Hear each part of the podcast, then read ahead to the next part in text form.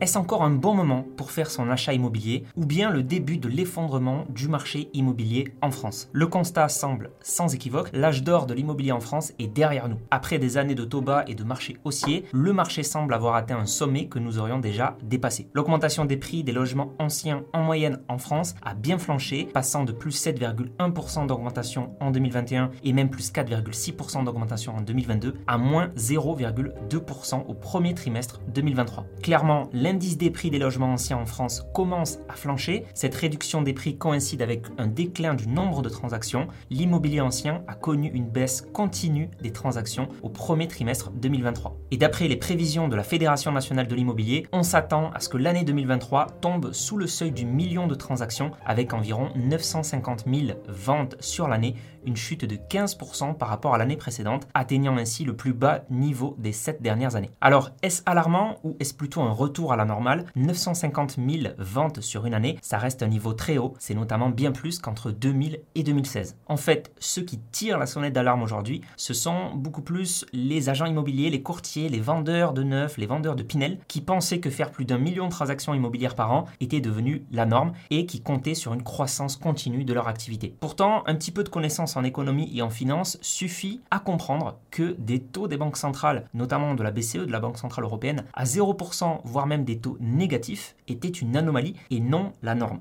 Aujourd'hui, donc l'augmentation des taux des banques centrales se répercute sur les taux que pratiquent les banques commerciales. Le taux moyen nominal pour un crédit immobilier pour un particulier en France est aujourd'hui à 3,29% hors assurance emprunteur. Donc le taux réel, le TAEG, est donc lui supérieur, autour de 3,8% actuellement. On est bien loin des taux à 1% qu'on connaissait il y a un an et demi. Or, eh bien, pour emprunter sur 25 ans, par exemple 150 000 euros, à 4% de taux d'intérêt au lieu de 1,1%, il faut aujourd'hui un salaire de 2263 euros net mensuel contre auparavant 1635 euros, soit une augmentation de plus 38%. Donc forcément, ça crée pour certains ménages une incapacité d'acheter et donc soit d'acheter un bien moins cher, un bien euh, moins grand par exemple, ou soit repousser à plus tard leur achat. Et en plus de cette augmentation des taux, il y a aussi une forme de perte de confiance des ménages qui, devant l'inflation, devant la perte de leur pouvoir d'achat, veulent aussi épargner de plus en plus et veulent moins s'endetter. La conséquence, c'est un nombre de prêts en chute vertigineuse, moins 41% sur un an de prêts accordés. Évidemment, la limite du taux d'usure y est aussi pour beaucoup, surtout avant sa nouvelle fréquence de révision maintenant mensuelle, mais qui avant était trimestrielle et qui avait bloqué beaucoup d'emprunteurs début 2023. Il y a aussi évidemment le taux d'endettement des ménages, avec un nombre des ménages dépassant les 35% d'endettement qui a explosé. La baisse des prix de l'immobilier s'opère par contre essentiellement dans les grandes métropoles dont les prix avaient explosé sur les dix dernières années. Donc c'est le cas notamment à Paris dont les prix des appartements a baissé de moins 6,2% sur deux ans et de moins 4,9% sur un an, ou encore à Bordeaux avec moins 4,2% sur deux ans et moins 6,6% sur un an. Côté SCPI, on a une nouvelle très alarmante. Trois SCPI du géant Amundi ont baissé le prix de leur part de 12 à 17% de baisse tout de même. En cause, la hausse des taux d'intérêt et de l'inflation qui a conduit un décalage entre le prix des parts des SCPI et leur valeur intrinsèque, la valeur de reconstitution du parc immobilier de ces SCPI. De la même manière, BNP Paribas annonce la diminution du prix de la part d'Assimo Pierre. La baisse exacte n'est pas encore communiquée, mais devrait se situer entre moins 15,28% et moins 17,28% de baisse. Les sociétés de gestion des SCPI ont en effet l'obligation de baisser le prix de leur part lorsque la valeur de reconstitution dépasse de plus de 10% le prix départ. Donc devant ce constat qui paraît alarmant, le marché immobilier profite tout de même de deux facteurs très importants à comprendre. Premièrement, c'est un marché avec une grande inertie. Les vendeurs ont très souvent un attachement émotionnel fort et préfèrent parfois garder leur bien immobilier plutôt que de le vendre avec une moins-value ou une plus-value moins importante que ce qu'ils s'imaginaient. On a aussi certains qui ne peuvent tout simplement pas vendre car ils sont dans l'incapacité ensuite d'acheter ailleurs pour se reloger. Et évidemment, d'autres sont contraints de vendre, divorce, séparation, héritage avec droit de succession à payer, etc. Mais à la différence des marchés financiers cotés, la volatilité du marché immobilier est bien plus lissée. L'ajustement du marché immobilier devant les changements économiques obéit à un temps bien plus long que la bourse par exemple. Deuxième point, le marché immobilier français fait face à une crise du logement. Les objectifs de construction ne sont pas atteints. Les pouvoirs publics souhaitaient la création de 300 000 logements par an. À la place, il n'en sort que 150 000 par an depuis une dizaine d'années. À cela s'ajoute bientôt l'interdiction de louer les passoires énergétiques, notées énergétiquement F ou G, qui représentent tout de même 32% du parc immobilier des résidences secondaires et 17% des résidences principales. Donc face à cette pénurie de logements la demande est forte, la tension locative permet de rassurer les investisseurs, le marché immobilier est donc structurellement haussier sur le long terme et ce moment de turbulence actuelle ne pourrait bien n'être que passager. En fait, toutes ces nouvelles alarmantes sur l'effondrement du marché immobilier sont des mauvaises nouvelles pour les vendeurs. Mais ce sont aussi des bonnes nouvelles pour les acheteurs.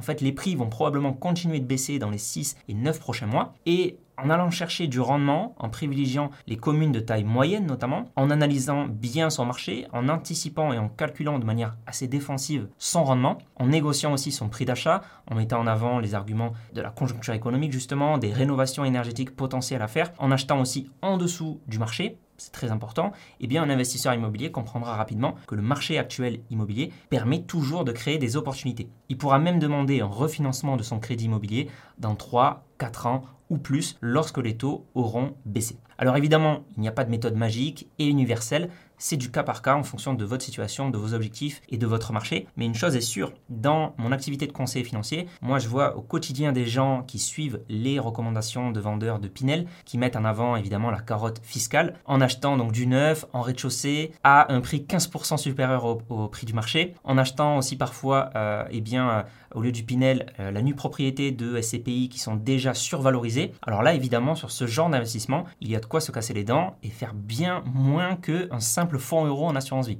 Et puis, côté SCPI, il est important de noter aussi que l'heure n'est pas non plus au catastrophisme comme certains l'annoncent. Premièrement, les revenus restent stables. Même si les SCPI d'Amundi ont baissé leur prix, l'investisseur en SCPI continue de toucher le rendement et les revenus récurrents provenant des loyers. Bon, ce point, ça suffit pas, hein, c'est pas, pas assez parce que on comprend bien que la performance globale, c'est quand même revenu plus euh, variation des prix départ. La deuxième chose à noter, c'est que même s'il est très probable que d'autres SCPI continuent sur cette lancée, il s'agit en tout cas pour l'instant d'un phénomène isolé. Il n'y a que 4 SCPI qui baissent leur prix sur 200 SCPI existantes. Alors là encore, ça suffit pas, il faut quand même aller voir un troisième point, c'est qu'il est crucial de noter que les 3 SCPI d'Amundi, donc Rivoli Avenir Patrimoine, Edissimo et Génépierre, ainsi que celles de BNP Paribas, Assimo Pierre, donc qui ont subi une baisse des prix, elles possédaient respectivement 79%, 72%, 69% et 72% d'immobilier de bureau. En fait, cette similitude, elle n'est pas fortuite. Euh, ces baisses de prix surviennent précisément dans un environnement où l'immobilier de bureau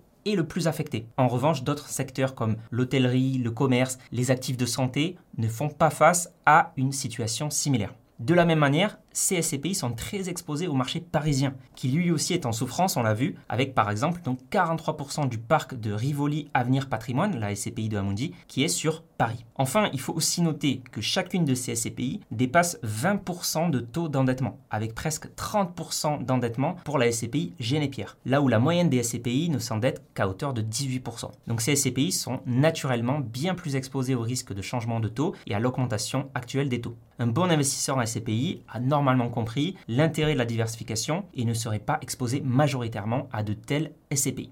Enfin, dernier point, et c'est peut-être le plus important, cette baisse de prix de ces SCPI était anticipable. Un bon conseiller financier vous aurait mis en garde contre ces SCPI dès 2022. Pourquoi? Tout simplement car on pouvait déjà voir que ces SCPI étaient survalorisés. Il suffit pour ça eh d'analyser les rapports de ces SCPI et en 2022 on savait déjà que Assimo Pierre s'achetait au-dessus de sa valeur de reconstitution 6,70% trop cher. Et Dissimo s'achetait 6,36% trop cher. Et Pierre, par rapport à sa valeur de reconstitution, s'achetait 8,76% trop cher, presque 10% trop cher. Donc finalement, c'est peu étonnant de voir le prix de Génépierre, par exemple, perdre 17,04%. Les catastrophistes annoncent donc la fin des SCPI, mais ils n'ont pas saisi, je pense, ces points. Ils n'ont pas compris que toutes les SCPI ne sont pas logées à la même enseigne. Toutes les SCPI n'étaient pas à ce point-là exposées au euh, marché parisien, au changement des taux, euh, n'avaient pas une surcote à ce point-là. Donc en fait, un bon investisseur, il va acheter des SCPI affichant eh bien, une décote déjà plutôt qu'une surcote. Il va diversifier. Euh, on a aussi certaines SCPI qui sont beaucoup moins endettées,